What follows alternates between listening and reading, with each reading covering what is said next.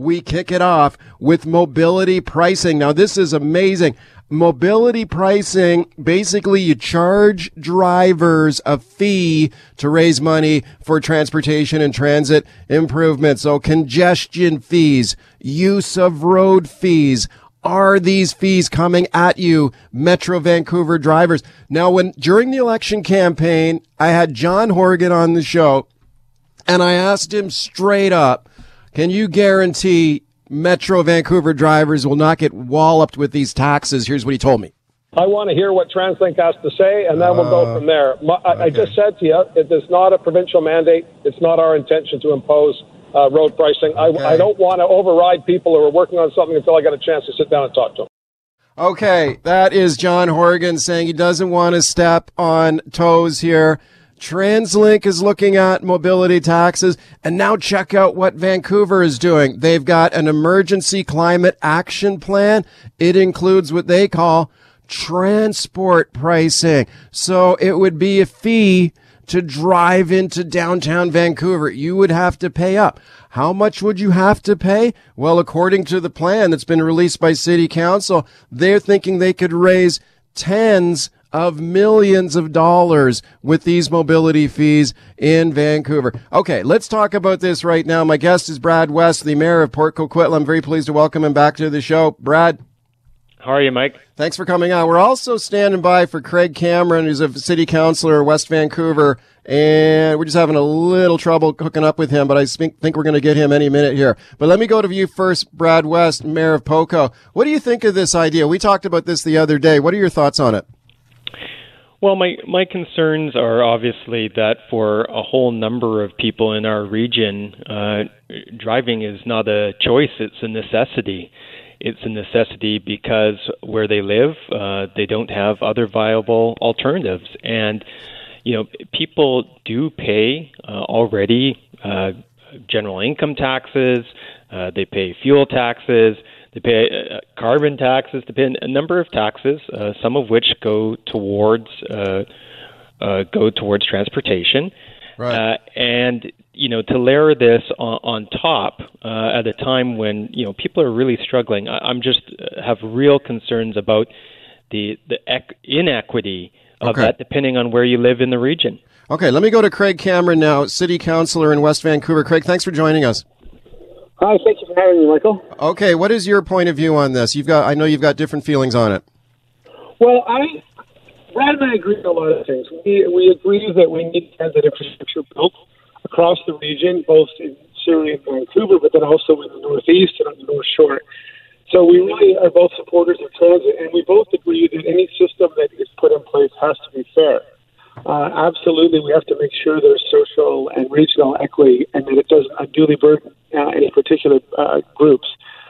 But the problem is, is we're facing a really huge financial uh, shortfall in TransLink on many levels. Um, we have COVID related uh, ridership increases uh, to the extent that we had to get, in a sense, emergency funding from the federal and provincial government to keep the lights on until yeah. the end of next year. And on top of that, so that's in the hundreds of millions of dollars in a whole.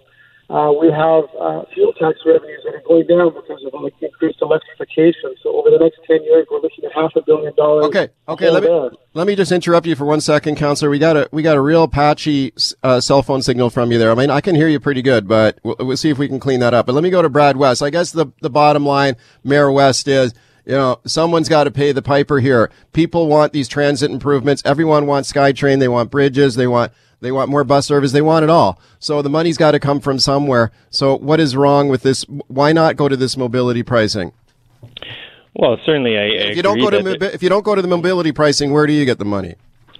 Right. So just because there's a need for money doesn't in and of itself uh, get mobility up up pricing a pass to say, okay, we need money, so let's do mobility pricing. You have to examine these things and uh, and and consider the pros and cons of the variety of options that exist uh, to fund uh, transit infrastructure.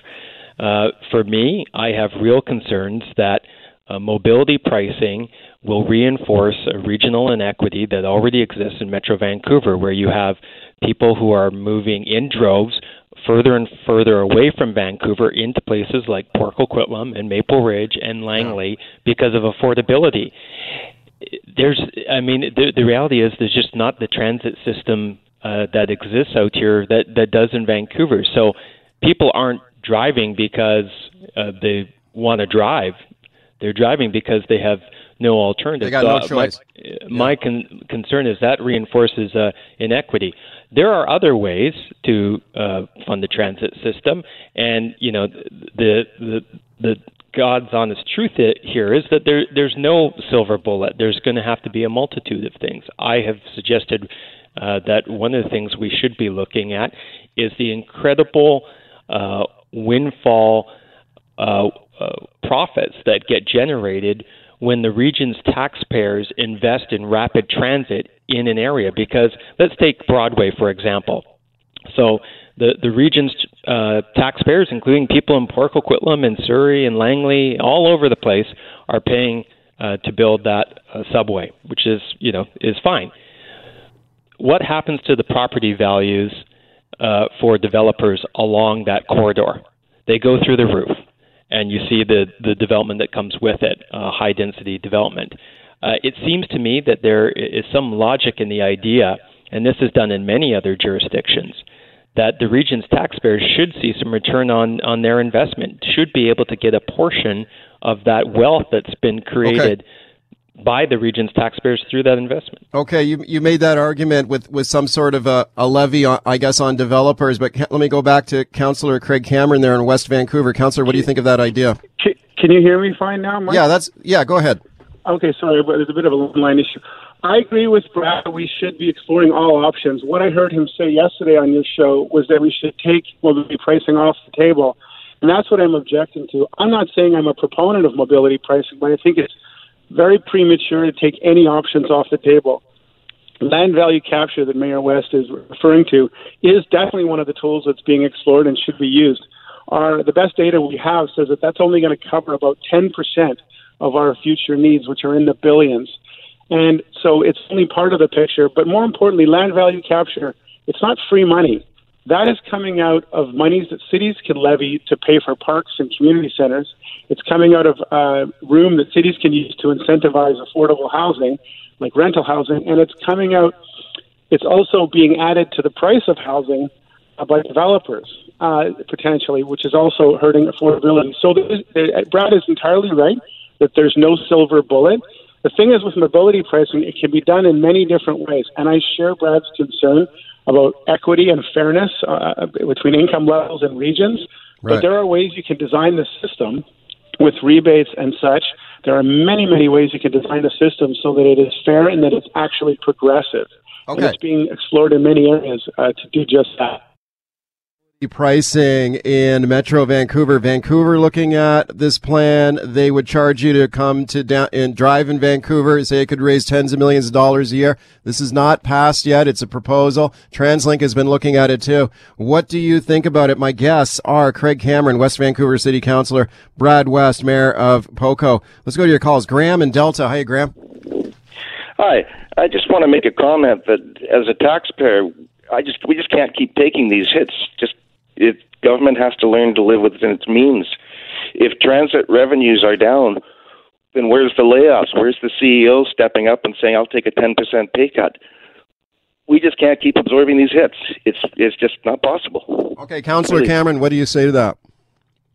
Well, I'm obviously sympathetic to people uh, tax burden, but the question is, we've got a region that's growing by a million people in, uh, until 2041, and we have uh, terrific traffic congestion in the region, and there's something we have to do about it. We've got to build subways. We've got to build bridges. The Massey Bridge, eight to ten billion dollars. That money has to come from somewhere. The alternative is we're stuck in gridlock. I wish there was a magical world in which we could have all these things and not have to pay for it, but it doesn't exist.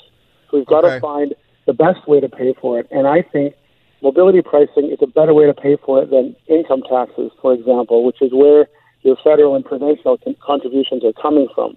Okay, make, Mayor- the user, make, make the users of the service pay for it. Right. Uh, and, and, just like we did with the Coquihalla Highway. I mean, that makes, makes a lot of sense.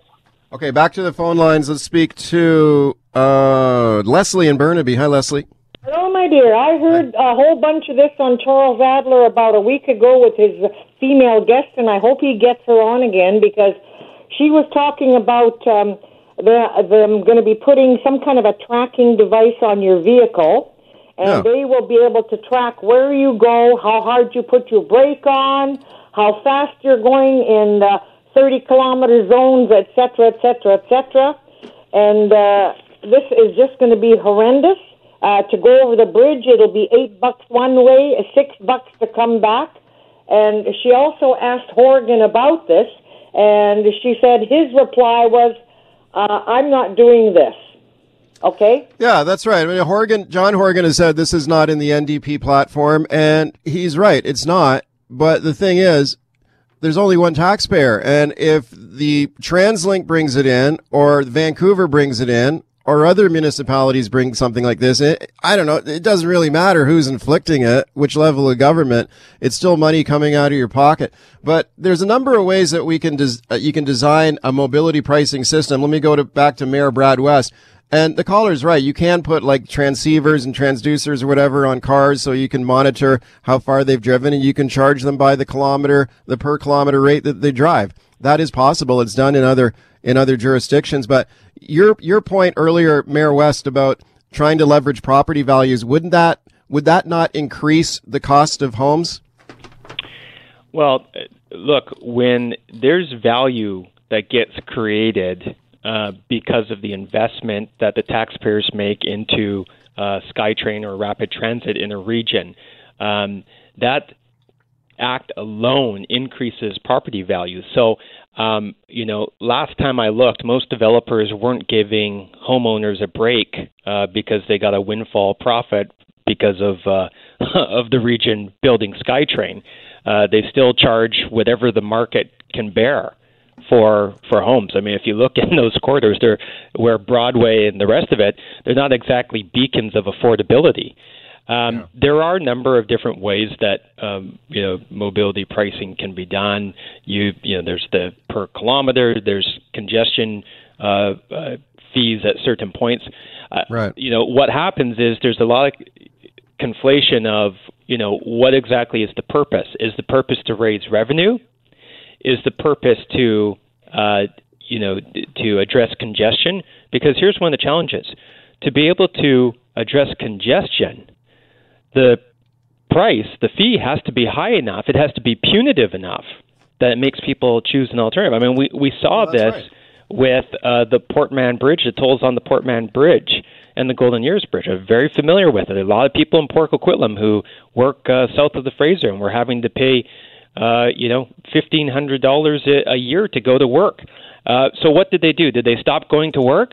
No, they drove around and took the Pattullo. Yeah, yeah. So it displaces a lot of like this idea. It just you know somehow people magically don't have to go to work anymore, or magically don't have Well- to get their kids around. It it displaces. People find alternatives to try and uh, save money. Part- So part I of the- it, part it, of the it plan- decongest certain routes, but Yeah. not others. part of the plan in Vancouver is is right there in black and white in the plan is to try to get people to stop driving. That is part of the plan. Let's squeeze in one more call here in the minute we got left. Bill in Richmond, you got to go quick though, okay?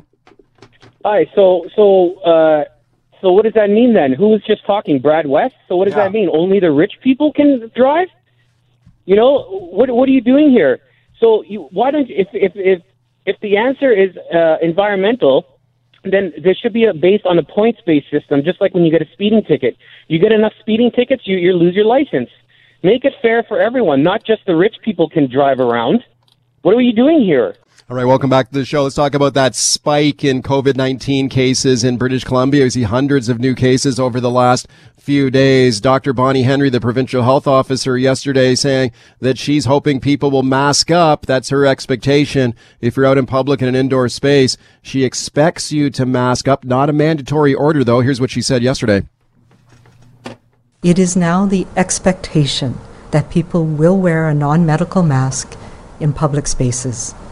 It's not an order because this is something that I know we support as part of our um, mutual responsibilities to protect ourselves and to protect each other. my expectation around masks as we're going into this respiratory season, and we know that COVID is still with us, is that we will all be wearing masks in public spaces. Okay, Dr. Bonnie Henry, that was her speaking on Monday, actually. So the expectation is that people will mask up, not a mandatory order. But should masks be mandatory in indoor public spaces. Let's talk about this now with my guest, Dr. Dr. Anna Wolak. She is with Masks for BC. They are doctors who support mask uh, manda- mandatory masks. Dr. Wolak, thanks a lot for coming on today. Thank you for having me. What do you think about what Dr. Henry is saying here? That she she says it's an expectation that people will mask up. I think a lot of people are doing that, but certainly not everybody. Do you think it should be mandatory? So the statement from Dr. Henry is welcome for sure. It's a step in the right direction. Um, it's it's something that that sets sets the expectation, but at the same time, we were expected to keep Thanksgiving small, but now we're seeing what happened after that expectation was not met. We were expected to to some maintain some distance during the summer, but there were parties that were seen on social media, and that mandate needed to come in to um, decrease those those parties. It, I mean, I would hope that British Columbians meet Dr. Um, Henry's expectations, but from experience, it looks like it may not be happening, and so a mandate would be needed to sort of um, make sure those expectations right. are actually met by British Columbians. Right. Are masks uh, mandatory in many other jurisdictions?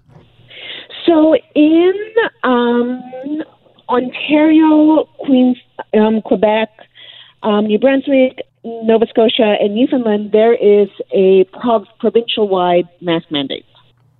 Um, wow. Manitoba and Alberta have mask mandates in most parts of their provinces, uh, most parts of those provinces. It's only in BC and PEI where the and, and the territories where there are no um, mask mandates. Why why do you think there should be a mandate? Make mandatory make mask wearing mandatory.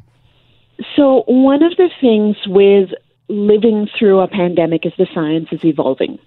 So, you know, in March, people were saying no masks are only needed for the healthcare workers, and wearing a mask improperly could actually get you sick. And the science has been evolving over the past what are we now seven months that we've been in it? And yeah. we're showing that masks are actually beneficial for not just the healthcare workers but for everybody. Now because the science is evolving there has been inconsistent messaging.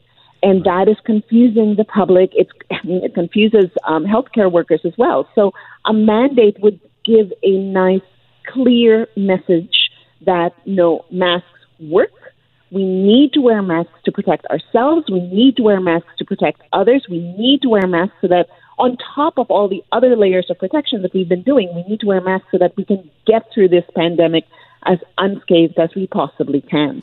And once we cut through and give that clear message, then we can focus on, on things like education and how to wear the mask properly and how to clean a mask and what sort of mask and when mask should, when when when should masks not be worn and that sort of thing.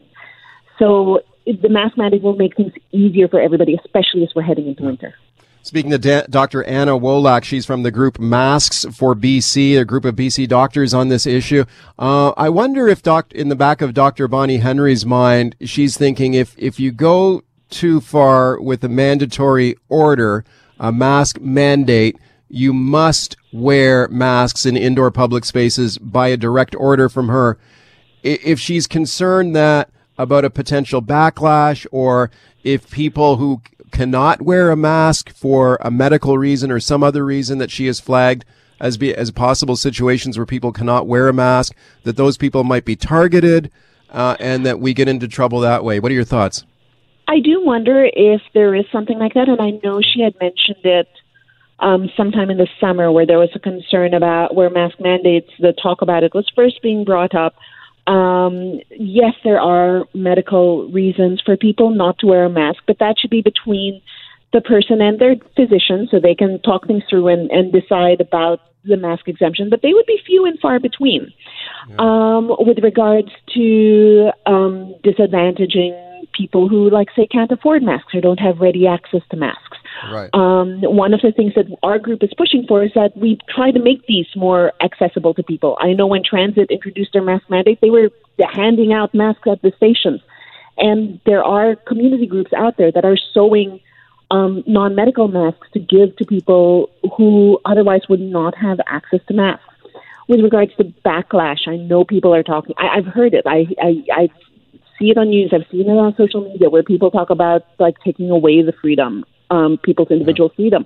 But that's actually completely opposite of what we want. We're looking at masks as like the just short of a vaccine. This is the last step that we can do to add the layers of protection so that we can avoid a lockdown. You know that, mm. that cases are rising. And when I looked at it, the percent positivity rate, which is the number of um, positive tests versus how many people are being tested, it was 5.2. When we went on a lockdown in March, that number was um, 2.4 right, on March right. 17th. And so our numbers are going up. Boston closed schools and it was 5.5. The World Health Organization said that um, populations should be at less than five for two weeks before opening up lockdowns. We don't want another lockdown. We don't want to take away the freedom. So the mask is actually, hopefully, the step to help us redu- um, reduce the numbers and therefore maintain the somewhat open economy that we have now. What do you say to the anti-maskers out there? And I, I will acknowledge it is a small minority of people that fit into this category, but they certainly make their voices heard. We've seen anti-mask rallies in Vancouver. I get emails, tweets every single day from people who say the masks don't work. Take a look at the alternative science. What are you, t- don't tell the people the truth. The masks are not effective this kind of it's a very small minority of people who say this, but it is out there. What do you say to them? So there are the um, first, uh, you know, people who there, there are people who are anxious more than anything, and hopefully the clear cut messaging sort of okay now the government is saying that we need to stand behind this dr henry is saying that we expect masks in public therefore we will follow what dr henry says so that hopefully will will ease the anxiety of a lot of people out there, but certainly there are the rabid anti-maskers out there. And I mean, the science is there. In um, May, there was um, an, an article that came out where they were studying the Asian countries, which were open, but everyone was masking. They said that if we masked 80% of the population, we would drop cases to one twelfth of the caseload, not by one twelfth, but to one twelfth of what the cases are. Wow. Just this week, um, a study in the journal called Nature Medicine came out and said that if we masked 95% of the population, we would save over 100,000 lives in the U.S. by February 2021.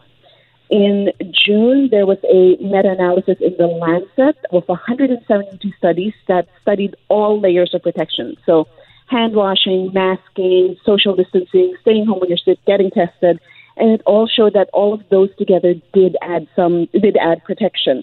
Um, and in July, the Journal of American Medical Association studied healthcare workers, and it did show a decreased transmission in the healthcare workers who were who were masked, and it was specifically to um, SARS-CoV-2 and not just the other respiratory viruses. So there are so many more studies out there, and those are like the the most significant ones that I've just pulled out. But it's right. there.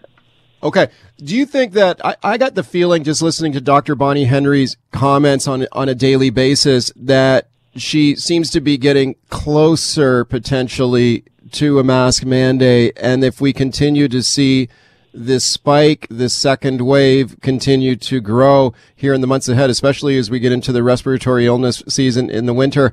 Uh, I don't know. Maybe she gets closer to a mandatory mask order if people do not do it voluntarily. Is it, what is your read of the situation in British Columbia? It's interesting that the contrast you just painted there with other provinces and how we're sort of going in a, in a different direction. But do you think we could get to a point where a mandatory mask order is almost unavoidable? You know what? I like to think I have more faith in my fellow British Columbians, and I know yesterday even I was getting um, um, emails from various businesses saying, in line with um, Dr. Bonnie's expectation of a mask mandate, masks are now required in this facility and in that facility. So I'm hoping it gives permission to other businesses and other places to, to be a bit more um, enforcing uh, Right. uh, of mask wearing, and hopefully. I mean, we don't want a draconian policy. We don't want people standing in the corners and giving out tickets saying, "Hey, you're not wearing a mask. Here, pay this fine." That's not what we want. We want to do this all together.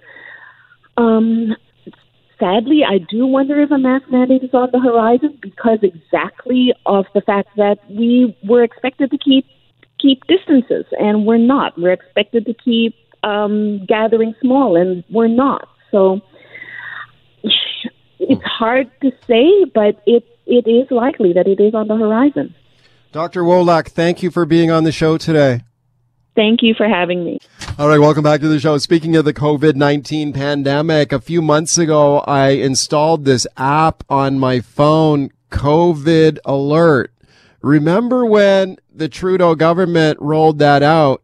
I thought, okay, I'll do my part. I will put this app on my phone. So I still got it on my phone now. When you click on it, though, it says people in your province are not able to use this app yet. I still got it on my phone, still kind of working technically, but BC's not participating in it. Have a listen to this here now. This is a government public service announcement about this app.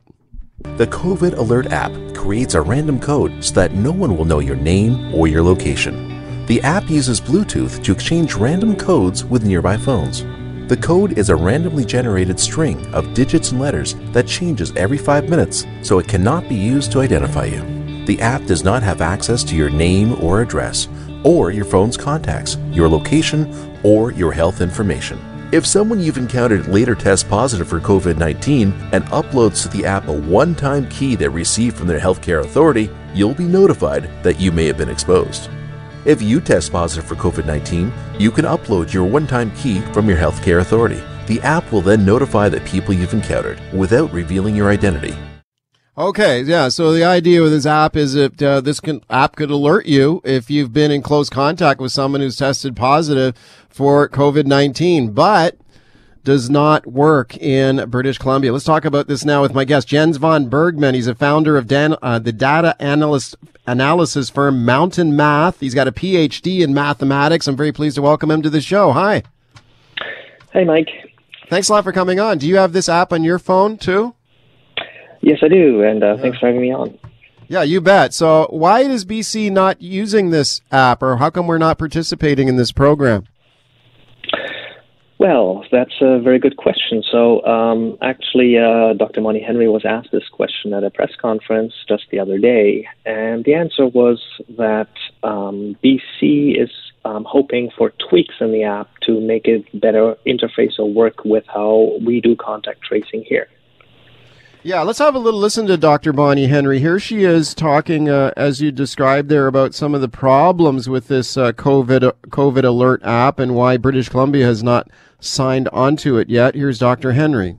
Right now, it's very non-specific, and it goes back for 14 days, which to us um, doesn't make a lot of sense because people are not infectious for 14 days before their test comes back. And I know they've committed to addressing some of those issues, um, but we've not um, reached an agreement to address the issues. Certainly, people can download it, and um, if they're traveling, that would be an important thing to do. Um, but it's not at the point where it would be helpful for what we're managing here in BC for our pandemic right now. Okay, it's interesting that she feels that this this app is not helpful in British Columbia, but I guess are we one of the few provinces who is not participating in this app? Most provinces are, right?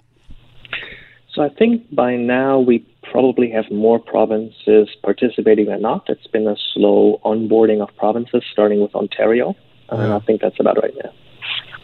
Right. And when you heard her describe there some of the problems she mentioned that it can go back 14 days, which she thinks doesn't make sense because people are not necessarily infectious uh, for a 14 day period.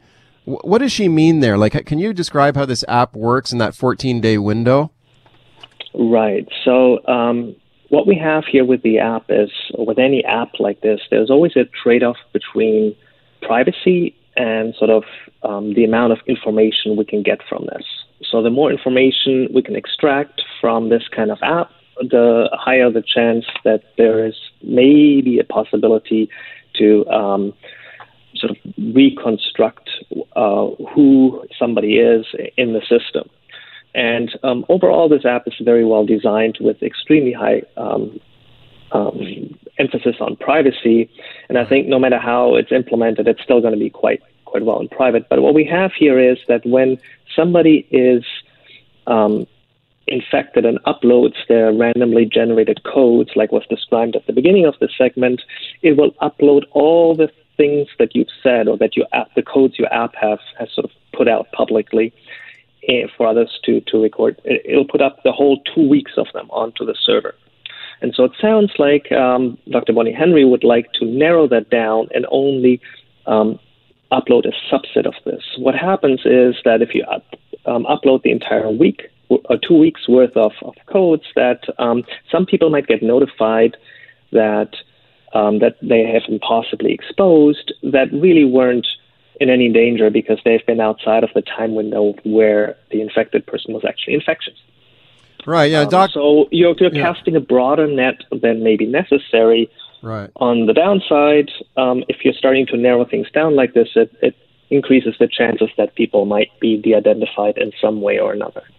Right. Dr. Henry has said that she would like to the, the app to be uh, modified to work in the, the ways that she feels would be effective here in British Columbia. So let's let's have a little listen to that. So here's Dr. Henry again here talking about how BC would like to see the app work.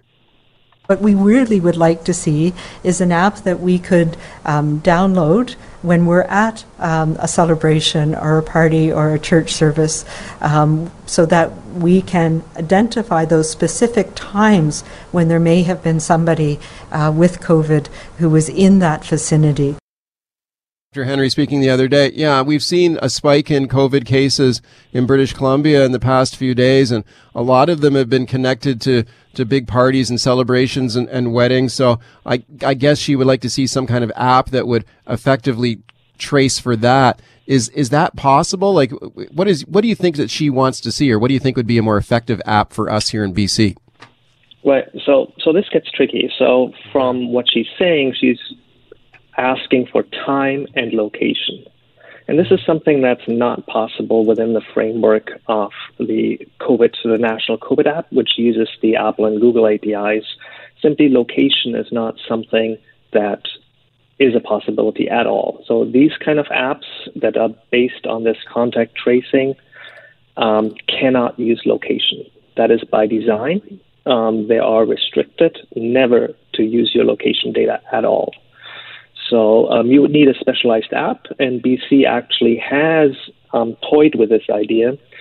And uh, the problem there is, of course, that some of these decisions were made with privacy in mind. Once you add location information, you basically can't guarantee privacy anymore. And that's why these decisions were made for this type of contact tracing up to not do location ever. Yeah. No, it's it's interesting because it, it gets down to, I guess, a balance between public health priorities and personal privacy rights of individuals. So I don't know. What are your thoughts as a math guy? Do you think that we should be willing to give up maybe a little bit of privacy rights in order to for the greater good of fighting this virus?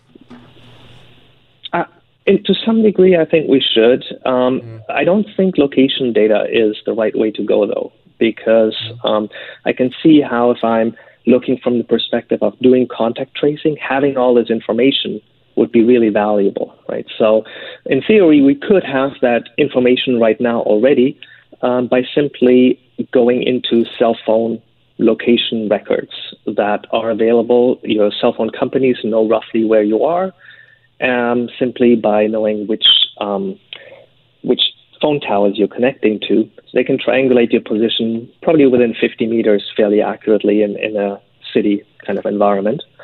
And so, but we don't do this. And there's actually, uh, I don't know of any country that does this, at least not of any um, sort of democratic country that does this.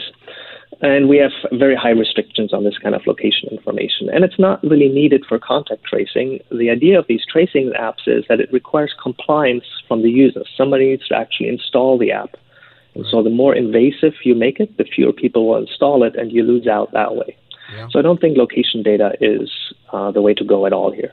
Okay, it's a very interesting balancing act as we try to get this right. Thanks a lot for coming on with your analysis today. You're very welcome. Thanks for having me on. All right, welcome back to the show. Let's talk about bad behavior when it comes to kids soccer. And I'm not talking about the players on the pitch. I'm talking about parents on the sidelines. Now, I'm a soccer dad. I had two boys go through minor soccer. Great sport. Absolutely love it. I think it's great for kids. I have seen some bad behavior by parents over the years. Anyone who's involved in amateur sports knows what I'm talking about. Sometimes you see people harassing the ref, saying unkind things to kids while they're trying to just play a game. It can be bad, but I'll tell you what, I don't think anything is as bad as I've heard about what's going on in, in Chilliwack with some of the abusive behavior that's happened there. Uh, threats, even borderline threats of violence. They even had to bring in private security guards there Wow, this is a story a lot of people are talking about today. Very pleased to welcome Andrea Laycock to the show now. She is the chair of Chilliwack FC, Chilliwack Football Club. Andrea, thank you very much for coming on. Thank you for having me. Okay, Andrea, tell me what's happened here at, at your games. Well, we we've uh, implemented as we have to the contact tracing policies so that we can ensure that if an outbreak happens, we can reach people and let them know. And uh, as as that as the games continue and go on, uh, parents have become more frustrated as you know, with the getting giving the information, and now because of the the restrictions that have been in place all summer of maximum of fifty. Uh, in our venues, we have to restrict the number of people that can come in, and we've limited uh, the kids to one supporter to a maximum of uh, 50 in our in our venues, and that's causing some real grief with parents and for our contact tracers who are just trying to do the job, and the parents are becoming belligerent ignorant and swearing and overly aggressive with them. Okay, can you describe some of the incidents that you've seen or you've heard about? Uh, you know, literally verbally undressing these wonderful ladies sitting at the table, um, doing their doing the dirty work for us, um, calling them out, calling them names, blowing past them, uh, saying that they don't have to do this, that they're good. Um, what they're missing, the point is, we're just trying to keep everybody safe right. and making sure that the kids can stay on the field by following the provincial health orders that are in place. Okay, so the rules that you have in place, of course, this is all due to the COVID nineteen pandemic. So, so what happens when you've when you've got a, a soccer game happening there with with with your Chilliwack team? So pe- people have to sign in if they want to yeah. stand on the sidelines, right? Yeah, yeah, yeah. And then of course we're limited, uh, as everybody else is, to the number of people that can be in there. And yeah. if we reach capacity, you know, we we try and calmly say to people, "Can you please, you know." Just give us a couple of minutes of show, you know, hopefully somebody leaves and we can get you in. It's, we're not trying to block people from being a part of their children's experience. We're just trying to make sure the rules are followed. Yeah, so people have to give their names, and then you have a limit. Did you say it's it's just one supporter per kid allowed on the yeah. sidelines? Yeah. Yeah, and unfortunately, you know, we're going to exceed that capacity with the number of kids that we have in the club pretty quick that are on the field at one time, right? So we do our best yeah, are you you're playing? Are you challenging? Yeah, are you playing outdoors? Yes. So is it is it not possible though to allow a few more people in? Like you know, if you have a big soccer pitch, couldn't you spread the parents out pretty effectively around a big soccer field? Sure, if we can get Dr. Henry to alleviate the uh, 50 people rule. Mm, that's okay. a, that's just a rule, right? And then our the city in Chilliwack has it at 49 actually for for some venues purely so that they can have one of their employees come in and out to check the venue and make sure that they're sanitizing and doing what they need to do in between. And, th- and that 50 person uh, limit applies even when you're having an outdoor game. Exactly. Yeah. You okay. see it for all like weddings and, and all these other events that are happening. We are no different. How bad? What are some of the worst things that you've seen? You know, people just people just bad behavior. Like I, yeah. I just don't understand where people think they can get off treating another person the way they do. I understand we're all tired of the co- the pandemic and the restrictions that come with it, but there's yeah. just no excuse for for poor behavior. And all we our all our club wants to do is have the kids on the field. We are thrilled at having the kids at the field. Is it a lot more work? Absolutely, but we want the kids on the field, and we want everybody that comes to the field to be safe. Okay, tell me about the private security guards. Yeah, so everybody kind of thinks that they're going to be there all day. That is not the case, but they are going to have a presence throughout the day to ensure people are behaving properly, following the policies. Uh, people just aren't listening to us, so we need somebody with a little bit more clout Um, and so we felt the drastic measure of hiring a security company to come in and just check and be a presence uh, wow. was necessary. We hope oh it's not for the entire season, but we'll do what we have to do. We'd much rather put our money into the kids' programming than paying a local company to come and do some checking. But right, you know, I, you know, okay, you, is, you sent out a letter to family members. The headline is "The abuse and poor behavior must stop." Mm-hmm. What what kind of reaction have you received from people to your letter? Very supportive, very very supportive from people appalled that uh, that uh, this has happened. Um, I spoke to the mayor this morning. He's very supportive of our our our letter and our initiatives, and uh, we'll do whatever it takes to make sure that we can uh, engage safe soccer here in Chilliwack. Um, yeah, it's been very supportive. There's, you know, as as there always is, there's the odd person online that says, well, maybe if you just open things up and just did things. That's not the point. You know, the point yeah. is to be a safety, but people very, for the most part, appreciate the endeavors we've taken to make sure the cl- the club is safe and the kids are safe. And there's just a handful that are ruining it for everybody, but they're doing it in such a manner that it's not safe for anybody to be out on the field or right. in contact with them.